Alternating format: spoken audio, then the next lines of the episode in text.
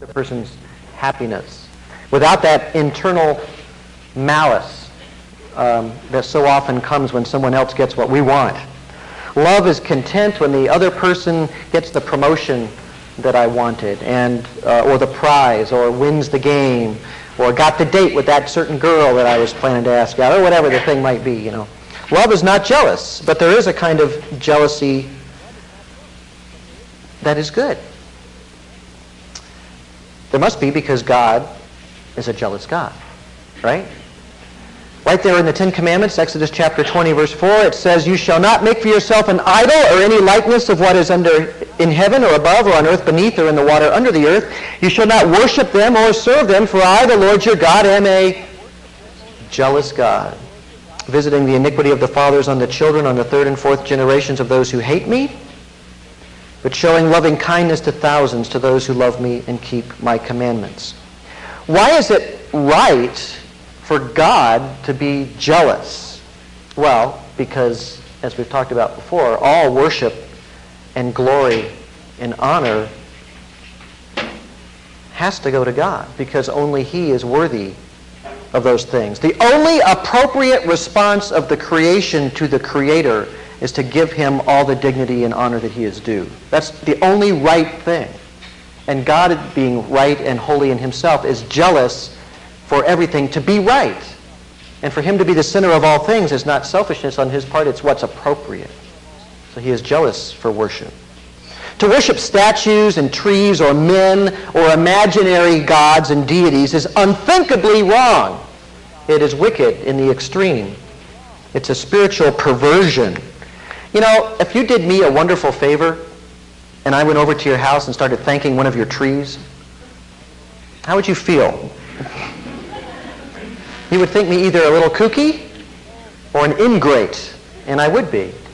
Oh, thank you, Birch, for coming over and helping me the other day. That was so great. And what would that, what would you think? That's what people do when they worship idols. God is jealous because God is good, and he has a zeal for what is right. The universe is only right when he is at the center of all things. Jealousy is a problem when it does not have God's glory in view, but to be jealous for him is a good thing. Romans chapter 11 introduces us to a kind of jealousy that is good, a spiritual jealousy that we should very much desire to see in our non-Christian friends and acquaintances. The subject matter we've been discussing for many weeks now, Romans 9 through 11, is Jewish unbelief. Paul has explained in great detail why the Jews have rejected Christ, both from the view of God's sovereign will and his eternal purpose, and also from the point of view of man's responsibility and motives. And the big question really has more to do, as we've said, with God's faithfulness, since Israel was the chosen nation. What are we to make of the authenticity of God's choice of us for salvation, as Paul talks about in Romans chapter 8, if the chosen people previously suddenly miss out on the blessings of their own Messiah. What does it mean to be chosen if the chosen ain't chosen? You know? If, if they can somehow miss out, what does it mean when he promises that he's chosen us for salvation? Well, Paul answers right away in Romans chapter 9, verse 6, that they are not all Israel who are descended from Israel. Physical descent alone does not make one or mark one out as one of those chosen. And all that he says after that is really built on that point in chapters 9 and 10. Most of what he says in 9 and 10 he revisits and he summarizes again in chapter 11, in the opening verses of chapter 11. So let's look at that. Then we can talk about jealousy. Uh, Romans chapter 11, verse 1. I say then, God has not rejected his people, has he? May it never be. For I too am an Israelite, a descendant of Abraham of the tribe of Benjamin. In essence, Paul is saying, has God abandoned the Jews? He says, no! And then he says, look at me. He's Jewish. In fact, one could say, look at all the apostles. All of them are Jewish, right? And all of them are Christians. As Jews who have found the Messiah or been found by him, they don't cease to be Israel. They are Israel in possession of divine promises. That's who they are. They are twice chosen. They're doubly blessed in that sense.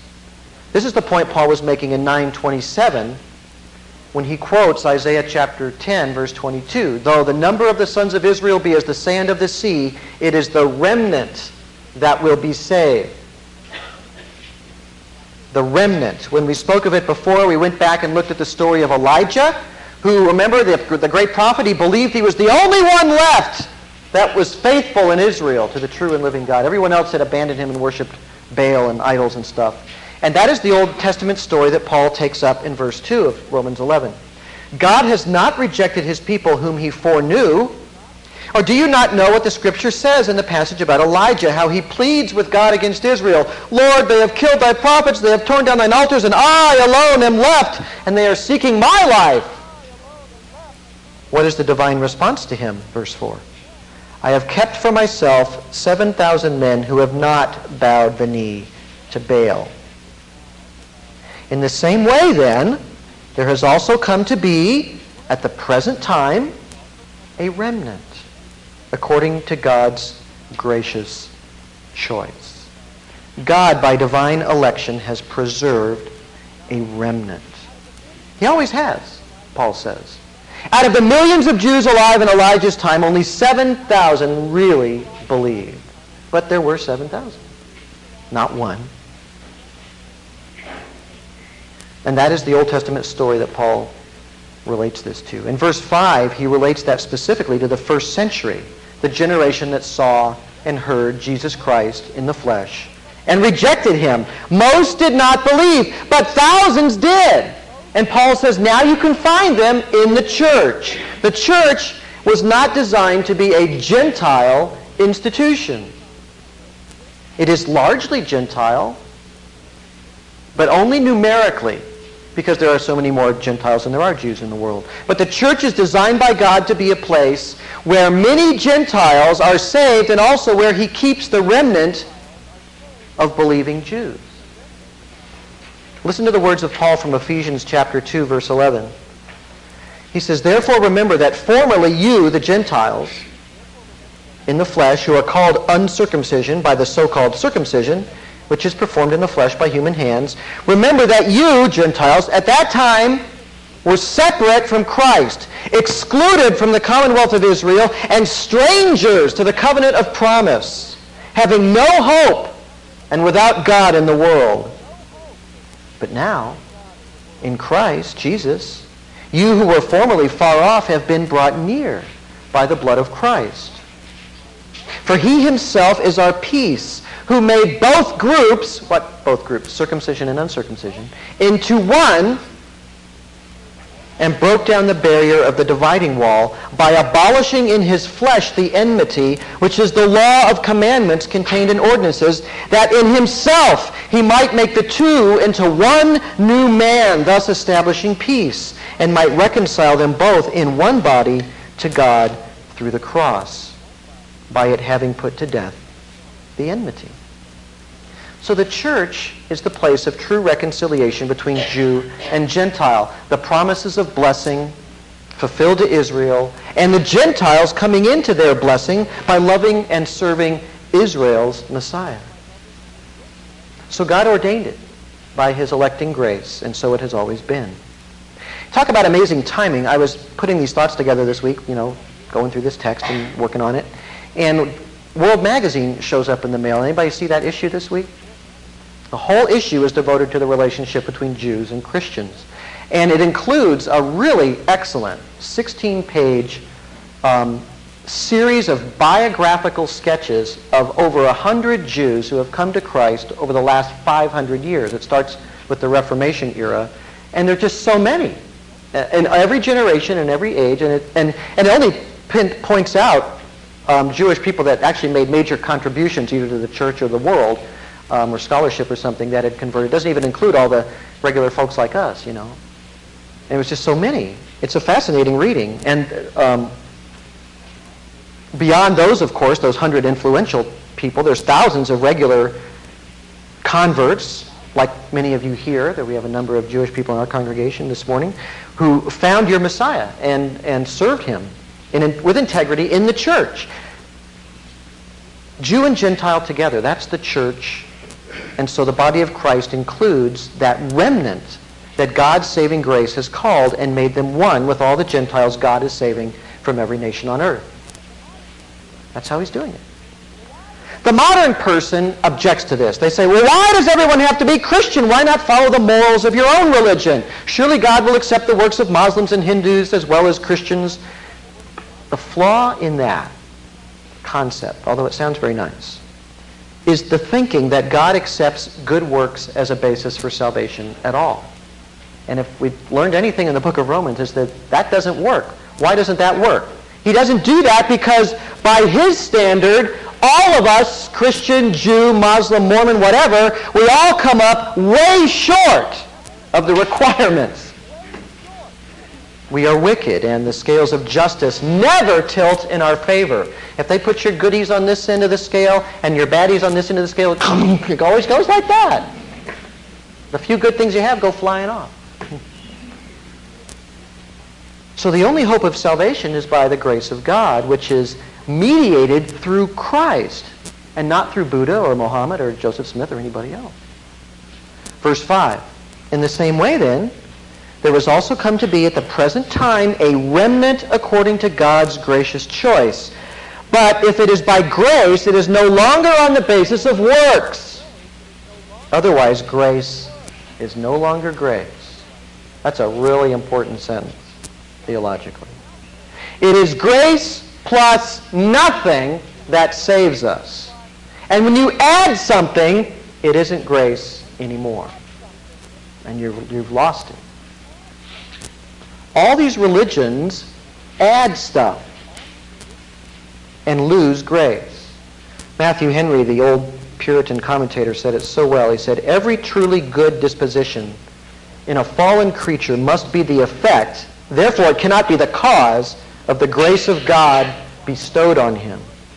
To suppose otherwise is to destroy the very idea of grace, which signifies entirely free and unmerited favor as proceeding only from the good pleasure of God and not from any worthiness in its object to produce it. And he's right. He's absolutely right. To be grace, it must be free of indebtedness to man's doing. And that's exactly what Paul meant in Romans chapter 9, verse 16, when he said, So then, it does not depend, it being salvation, does not depend on the man who wills or the man who runs, but what? On God who has mercy. So the only way is by grace. And the Jews and their Judaism, their religious system, wanted God's favor, but as Paul says in verse 7, they did not obtain it. He says, What then? That which Israel is seeking for, it has not obtained, but those who were chosen obtained it, and the rest were hardened. Strong word. The rest were hardened? That's right.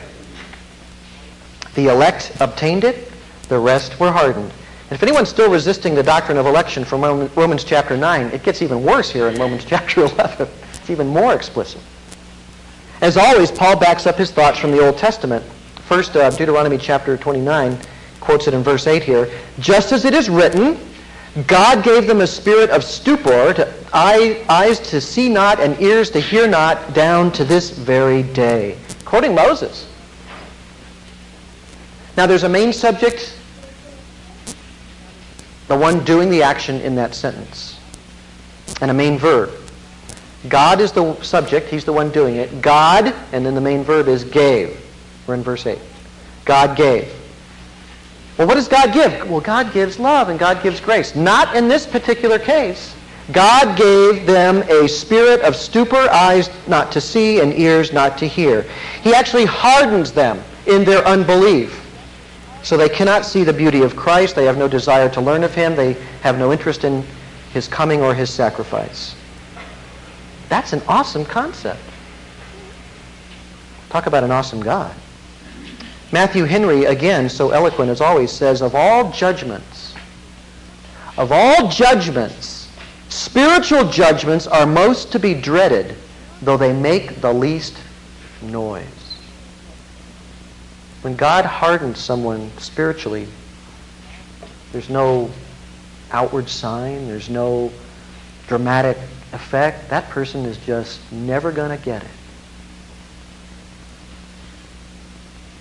He hardens them in their unbelief. Would you prefer for God to knock your house off its foundation in an earthquake or to render you insensible to the truth? Which would you prefer? Take my house. Would you rather have a painful disease or be incapable of understanding revealed truth? Take my possessions, cover me with boils, but don't let me die in a fog of unbelief and unconcern. That should be our prayer. Spiritual judgments are the most to be dreaded, though they make the least noise.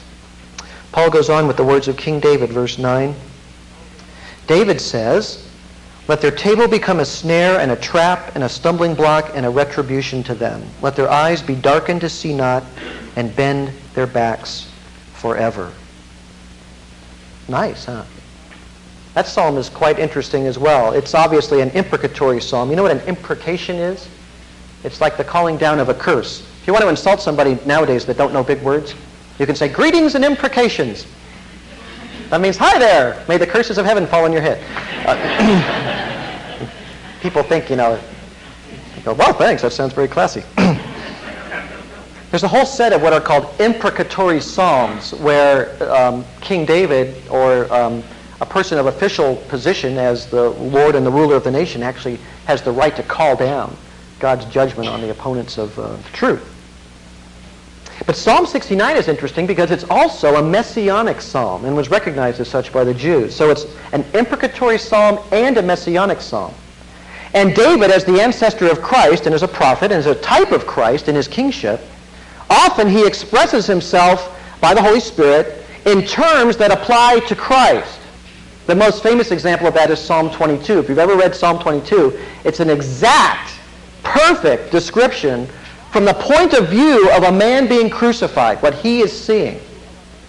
And that was written a thousand years before Christ was crucified. In fact, it was written many, many centuries before crucifixion was even a common form of execution. It wasn't done in David's day.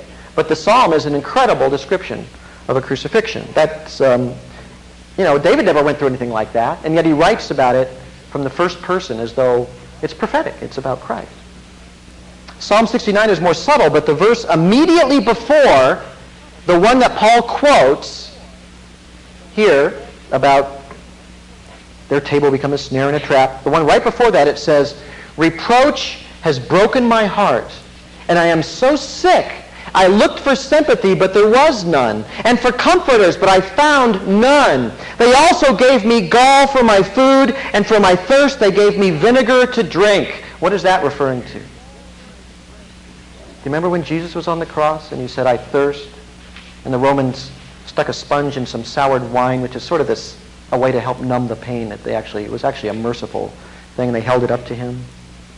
The closing line is, uh, of course, referring to that there. They gave me gall for my food, and for my thirst they gave me vinegar to drink. He looked for comfort and sympathy and found none clear terms of rejection David is expressing here, and, and rejection leads to a bad end. You will recall that on the way to the cross, Jesus passed by some weeping women, and his words to them were gripping as well. Luke 23, 28, Jesus turned to them and said, Daughters of Jerusalem, stop weeping for me, but weep for yourselves and for your children. For behold, the days are coming when they will say, Blessed are the barren, and the wombs that never bore, and the breasts that never nursed. Then they will begin to say to the mountains, Fall on us, and on the hills, cover us. For if they do these things in the green tree, what will happen in the dry? When things are relatively prosperous and well, and um, God is doing such wonderful things, and they murder the Messiah, what's it going to be like when everything is wretched and horrible? And of course, that generation, especially the children of that generation, saw the complete and utter, total destruction of their own nation by the Romans in AD 70. Something that really was like the Holocaust in its scope. That's not an exaggeration. The siege and fall of Jerusalem was an indescribable nightmare. Serious stuff. Scary, too. They're, they're not happy words. And Paul is quite straightforward about the doom of these non-elect individuals. But, at verse 11, in Romans chapter 11, the tone changes very dramatically. He's being so negative about his own kinsmen here that it sounds as though their case is hopeless, but it's not. Verse 11, I say then, they did not stumble so as to fall, did they? May it never be. But by their transgression, salvation has come to the Gentiles to make them jealous. That's what he says. Look very carefully at what he's saying here. There's that word jealous. Paul has talked about his kinsmen stumbling. He talked about that earlier. a description of their clinging to their religion so tightly that they preferred it to the Messiah and threw him aside so they could hang on to their rules and stuff. And God sent Jesus to bring God's gracious salvation, and they didn't want him. If you go back to Romans chapter 9, verse 30, you remember when we were there, what shall we say then? That Gentiles who did not pursue righteousness attained righteousness, even the righteousness which is by faith. But Israel, pursuing the law of righteousness, did not arrive at that law. Why? Verse 32, because they did not pursue it by faith, but as though it were by works. They stumbled over the stumbling stone. Just as it is written, Behold, I lay in Zion a stone of stumbling and a rock of offense, and he who believes in him will not be disappointed. Christ the foundation stone became a stumbling stone. Talks about this in Isaiah and in Peter and all that. Christ is given as the great foundation stone. They look at it, they check it out, they throw it aside, and build on a wrong foundation, and they miss him. They stumble. But in verse 11 of chapter 11, he says, They did not stumble so as to fall, did they? They did stumble over him. They lost out. But now Paul says they didn't stumble so as to fall. What does he mean? He means that God has not finished with the Jewish people. The Jews, not just the remnant, but as a people, have a future. That's what he's saying. Part of what God is doing as he ordains the events of history is to save many, many Gentiles and through them now to reach the Jews. That's part of what he's doing. The Gentile believers, that's most of us here, have an enormous responsibility to make Jesus Christ attractive to the Jews. The Spanish Inquisition is not how we do that. Church history has not revealed a proper attitude. And it, what, what's amazing to me is how many Jews convert anyway. And that just shows you it's by God's grace because Christians have not always been kind to Jews. In fact, in many, many places, even in this country, uh, the Jews were a put-down group of people, beaten up as children, called Christ killers, all that kind of stuff. Is that making them jealous of our Savior? God has never forsaken the Jewish people, and he never will. And Paul is revealing to us in chapter 11 what you might call the big picture. Did the Jews sin in rejecting Christ? Oh, yeah. But God is using that sin for the Gentiles and the Jews. Verse 12. Now, if their transgression be riches for the world and their failure be riches for the Gentiles, how much more will, will their fulfillment be? See, Paul's thinking, he's thinking, you know, if God, being as brilliant as he is, uses their unbelief and their own wickedness to do something wonderful for the, for the rest of the world and have the gospel go out into the world and save all these Gentiles, what will happen when they actually do believe and come back into the, the, the thing? And then everybody is there. He says, it's going to be really fantastic. He can't wait. He's so excited about just the idea.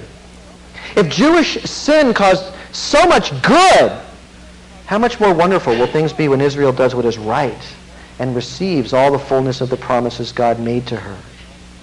So their very sins brought riches to the Gentiles, the greatest riches, of course, being what? The, the words of the gospel and the Spirit in their hearts. And so he's musing in verse 12 about, yeah, if that happened because of their sin, what's going to happen when they believe? And at this point, Paul returns to his point about jealousy, verse 13. I am speaking to you who are Gentiles, inasmuch then as I am an apostle of Gentiles, I magnify my ministry if somehow I might move to jealousy my fellow countrymen and save some of them.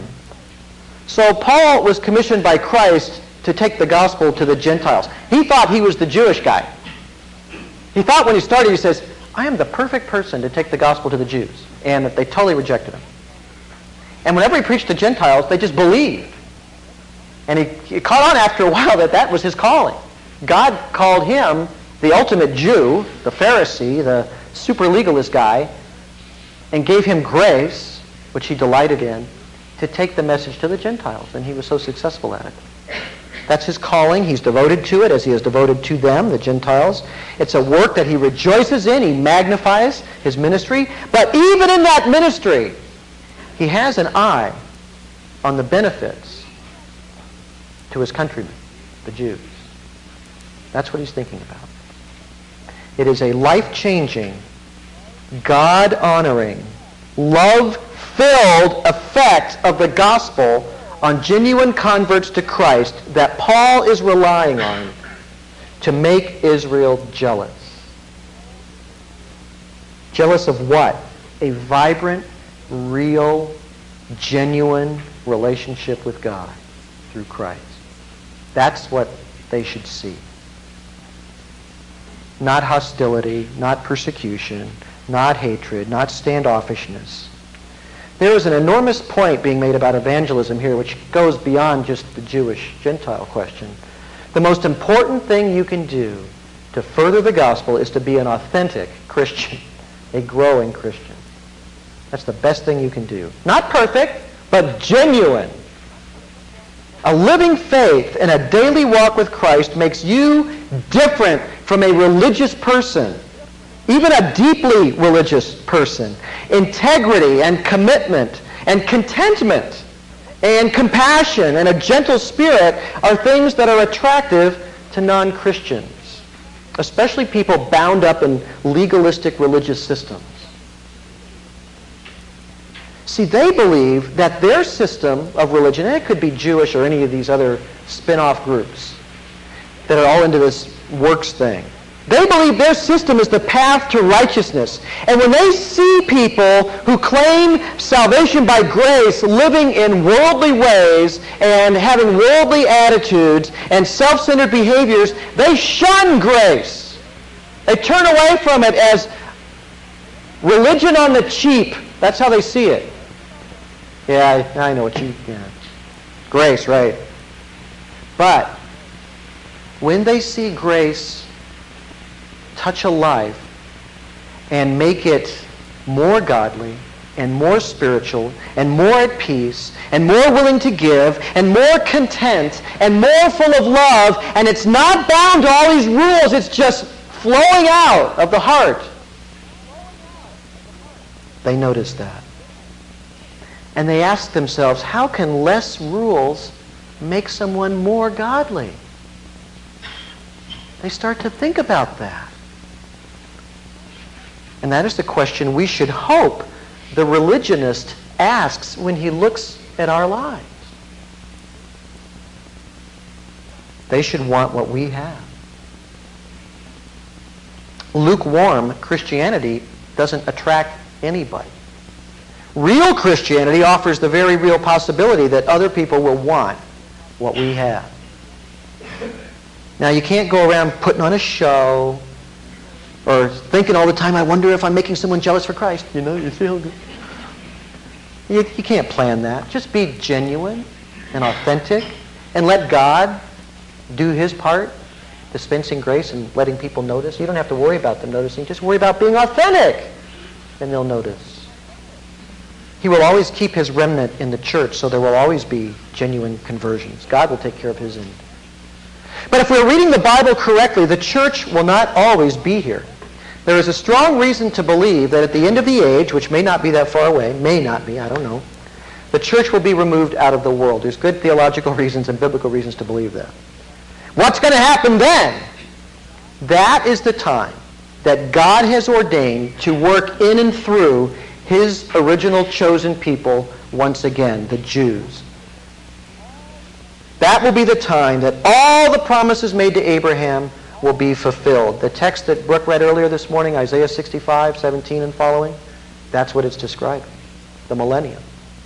God working in and through his own people and blessing them with all the blessings he promised to Abraham. God has hardened some Jewish hearts, but that is only for a time. They will have their day again. But that we will discuss next week as we come to the end of Romans chapter 11, and we'll try to close off our look at Israel in New Testament theology. Let's have a word of prayer. Father, we thank you for the grace that saves, for the privilege to live a life that would be pleasing to you and to make your own people jealous. How inadequate we feel for that task. And yet, it's not really of us, is it? All we do is keep ourselves in your will through our own personal devotion, our own concern, our own dealing with our own sin, our own confession, our own self-examination, our own decisions to love when others hate, to forgive when others won't, to be authentically like Jesus Christ. And if you grant us the grace to do that and we see people come to you, what a great privilege to be a part of that whole scenario. Make it happen. We thank you for the privilege to enjoy Jesus and share him with others. In his name we pray.